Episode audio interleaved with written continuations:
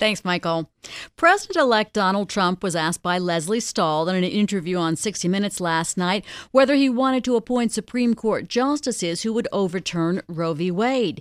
He answered that he was pro life and the justices would be pro life. Having to do with abortion, what it, if, if it ever were overturned, it would go back to the states. So Yeah, it would go back to the some states. and the women states- won't be able to get an abortion No, it'll go back to the states. by state. No, some. Well, they'll perhaps have to go you to another. want- They'll have to go to another state. However, when asked about the issue of marriage equality in the U.S., Trump said that issue had been settled by the Supreme Court. It's law. It was settled in the Supreme Court. I mean, it's done. So even if you appoint a judge that It's done. It, you have uh, these cases have gone to the Supreme Court. They've been settled, and uh, I think I'm I'm fine with it. So, why does Trump think that last year's landmark decision validating same sex marriages is settled law, but the landmark decision of Roe v. Wade recognizing abortion rights is not? Here to help us answer that question is Erwin Chemerinsky, the Dean of the UC Irvine Law School and prominent constitutional scholar. Erwin, Roe v. Wade was decided by the Supreme Court in 1973.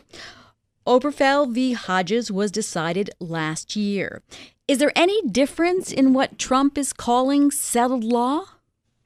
a Supreme Court precedent is settled only so long as the justices want it to be settled. If there's five votes to overrule Roe v. Wade, Roe v. Wade will be overruled. If there's five votes to overrule Obergefell versus Hodges, then Obergefell versus Hodges will be overruled. One is no more settled than the other. Erwin, is there an argument that Roe v. Wade is actually more settled than than Obergefell, given given how old it is, given that uh, uh, the court has has reaffirmed it uh, uh, a couple times? Of course, and the Supreme Court is much more reluctant to overrule long-standing precedents. Roe v. Wade was decided in January 1973. Obergefell was June of 2015. Also, the Supreme Court says that it's reluctant to overrule decisions when there's been reliance upon them. Obviously, there's been a great deal of reliance upon Roe versus Wade. But the reality is, as I said, if there are five justices who want to overrule Roe v. Wade, it's going to be overruled. If there's five justices who want to overrule Obergefell, it will be overruled. Now, I think that Roe v. Wade is probably more controversial and will be more controversial in the years ahead than Obergefell. Society seems to have relatively quickly accepted marriage equality. There's group society who vehemently opposes Roe versus Wade. But keep in mind in that regard that Chief Justice Roberts and Justices Thomas and Alito wrote vehement dissents in Obergefell. If two justices who are like minded join the court, there would be five votes to overrule Obergefell, just like five votes to overrule Roe. And I could easily imagine, given the strong passions involved, that they would want to do so. Erwin, Trump said it's got a long way to go to Lesley Stahl about overturning Roe v. Wade. So let's just talk about timeline. Appointing a pro life justice to fill Justice Antonin Scalia's seat will not do it, will it? No, because the Supreme Court on June 27th in Whole Woman's Health versus Hellerstedt struck down the Texas abortion law. Five justices were in the majority there, and they all remain on the court. Breyer wrote, joined by Justices Kennedy, Ginsburg, Sotomayor, and Kagan. And so replacing Justice Scalia restores the ideological balance on abortion to what it was before he passed away on February 13th. The key with regard to overruling Roe is whether Justice Ginsburg or Justice Kennedy or Justice Breyer leaves the court. If any one of those three leaves the court and is replaced by an anti abortion justice, then that justice, together with replacement Justice Scalia, could join with Roberts, Thomas, and Alito to overrule Roe. Erwin, one place that there was a one could say relatively quick overruling of a previous decision were in the sodomy cases where the Supreme Court overruled itself not really that long after it had said um, it was constitutional to ban sodomy and then it, it, said it was not homosexual sodomy that is and then it said it was not um, is there any lesson in that experience that we can take from how the court will approach questions of whether to overrule cases like Roe and Obergefell? No, Bowers versus Hardwick was decided in 1986. Lawrence versus Texas overruled it in 2003. I can certainly identify instances where the Supreme Court much more quickly overruled precedent. Take Citizens United versus Federal Election Commission. It overruled a case that was just seven years old, McConnell versus Federal Election Commission.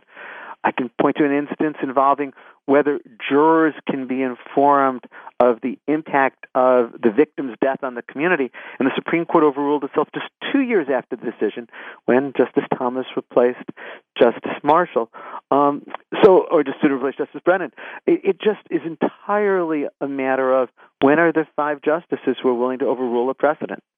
Erwin, during Senate questioning of a potential Supreme Court justice, a nominee, how would a pro life justice or potential justice answer a question about respecting Supreme Court precedent and Roe v. Wade that might come from Democrats? I think that any Republican nominee will say that he or she, of course, respects precedent, but that he or she cannot talk about any issue that might come before the court. And with a Republican Senate majority, I think that's going to be a sufficient answer. And the Democrats can ask all they want for something more specific, but there's no way they can force it. Erwin, back on the subject of, of counting justices, uh, one who who's always intrigued me is the Chief Justice. Um, he voted against uh, the abortion rights side in the most recent case. But based on what you know of him now, if push came to shove and there were a case that asked the court to overturn Roe v. Wade, how confident are you about which way he would vote? I believe, since John Roberts was nominated in 2005, that he would be a vote to overrule Roe versus Wade if there was a majority to do that. I can't point to any case where he's ever urged the overruling of Roe versus Wade. However, since coming on the court in 2005, he has voted to uphold every restriction on abortion. I think his dissent in the gay marriage case, Obergefell versus Hodges, shows that there's some moral issues where he has very deep convictions. And I think abortion is one of them. Erwin, the president elect did put out a list of judges who he might appoint, um, and he says that he's going to pick one of them eh, when when he gets inaugurated is that list entirely people who we know for sure would vote to overrule Roe? I can't say that because I know some of them. I don't know others of them. There are some on that list that I think would be sure votes to overrule Roe. There's others on that list I just don't know very much about, and my guess is they've never told us anything with regard to their views on Roe versus Wade. And Erwin, he said that there was a list, but he never said he would specifically pick from that list, did he? Well, he first put out a list of 10 names, and then he put out a list of another 11 names. I think the expectation has been that he would pick one from those 21 individuals, but he's not obligated to do so. He can nominate anybody he wants for the Supreme Court. And uh, What is your expectation? How long do you think this process will be? Will it be a very short confirmation process since you have Republican majority, or will it be longer since the Democrats might try to drag it out in about 30 seconds? I think it will be a relatively fast process. It'll be interesting to see whether he announces before January 20th. If he announces just after January 20th, I think the Senate Judiciary Committee will mobilize for hearings as soon as they can. I think the only question is is it conceivable to get somebody on the court before the end of this term?